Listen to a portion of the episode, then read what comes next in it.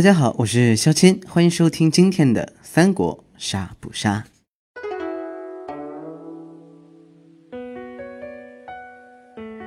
好，今天在节目开始之前呢，要跟大家废话一句，今天是二零一二年嘛，也就是世界末日。可能你们觉得，哎，这个什么末日好像没有啊，玛雅人不靠谱啊啊！不过，我觉得玛雅人还是挺靠谱的，因为对于我来说，今天真的就是世界末日啊！早晨先是拉肚子，然后现在头疼欲裂啊，要死了啊！不过有可能说，嗯，我就是那个会进化的人啊，等我进化以后，就凌驾于你们众人之上。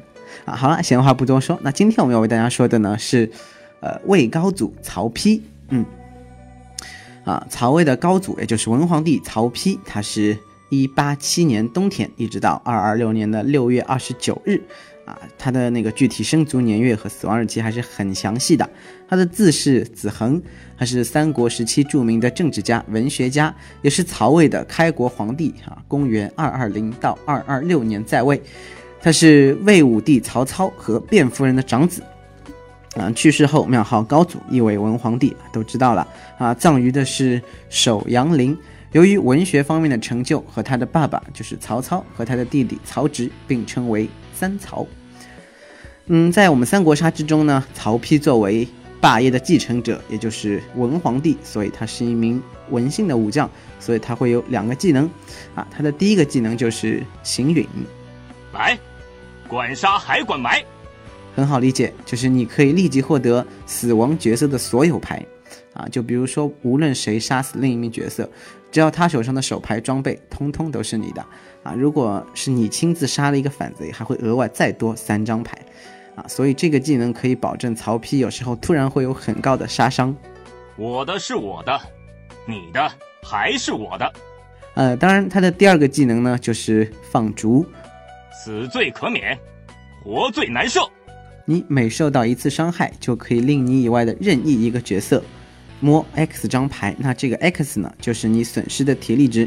然后该将角色将其武将牌翻面，给我翻过来啊！这里是一个翻面的概念，给大家解释一下，就是翻面以后，你等于要轮空一回合，而且你的武将技。就会不能再使用了。那大家肯定会说，哇，这个技能很恶心。那是不是只能翻敌方呢？啊，也不是啦。如果你损失的体力多，如果用三张牌来换一回合，可能有时候对对方啊，对自己啊，都是一个很不错的选择啊。包括还有一个叫曹仁的角色嘛，他如果和曹丕在一起，两个人就可以翻来覆去，翻来覆去。哎，我说的这是什么？啊，作为主公呢，他当然他的主攻技就是微送，仙福永享。授予天齐啊！这个技能是其他卫势力角色判定牌结果为灰色，而且生效之后就可以让你摸一张牌。嗯，这个就对于带了八卦的卫势力啊，还有包括刚烈男啊，这些都是能给曹丕提供很好的补牌帮助的。那跟曹丕最最配的当然是他的老婆甄姬了。对，因为甄姬的话是一定要黑牌判定成功才能摸牌的嘛。所以甄姬和曹丕的配合真的是相当的强啊！如果有幸，那个老公夫妻老婆店啊能够在一起的话，会给场上的局势带来很大的变化。千秋万载，一统江山。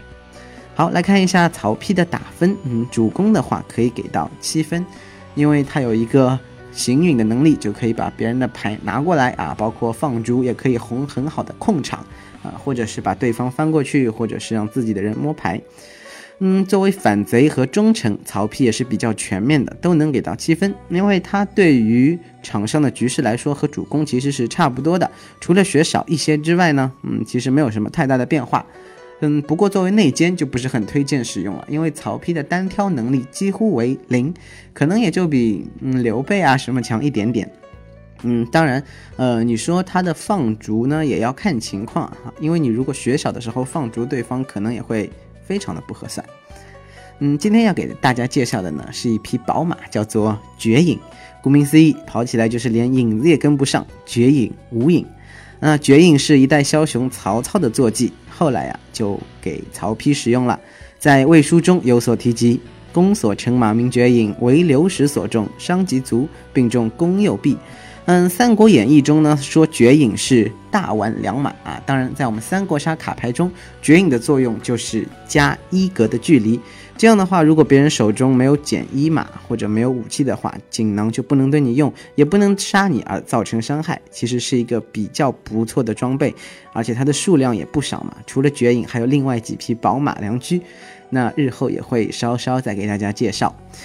好了，那今天的节目就为大家做到这里了啊，真的是很头疼啊，并不是帮大家做节目头疼，真的是头很疼，而且不知道说些什么了。老规矩，如果你有喜欢的武将，还是要私信告诉小青。那最近小青发现啊，这个账号里关注的人也是越来越多，这个节目可能收听的人也会很多啊，希望你们多多参与和加入。